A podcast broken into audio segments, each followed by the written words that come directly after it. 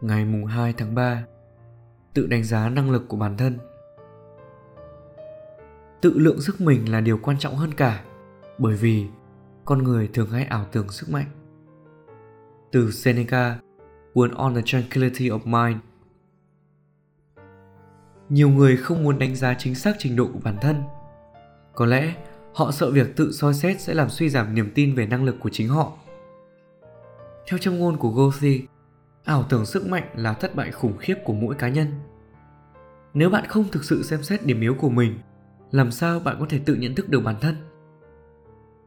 Đừng sợ việc tự đánh giá năng lực vì sự lo lắng phải thú nhận với bản thân điều gì đó. Vế sau của châm ngôn Goethe cũng rất quan trọng.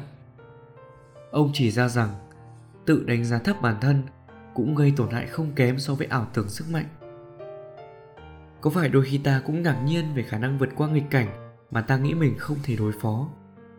Cái cách mà ta có thể gạt bỏ đi nỗi đau mất mát người ta thương yêu và quan tâm đến người khác, dù chúng ta luôn nghĩ rằng chúng ta sẽ vô cùng suy sụp nếu có chuyện gì xảy ra với bố mẹ hoặc anh chị em của chúng ta.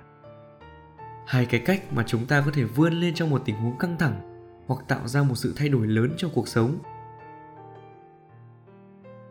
Tự đánh giá thấp khả năng của mình cũng nguy hiểm không kém sự ảo tưởng về năng lực của bản thân hãy trau dồi khả năng đánh giá một cách chính xác và trung thực với bản thân mình.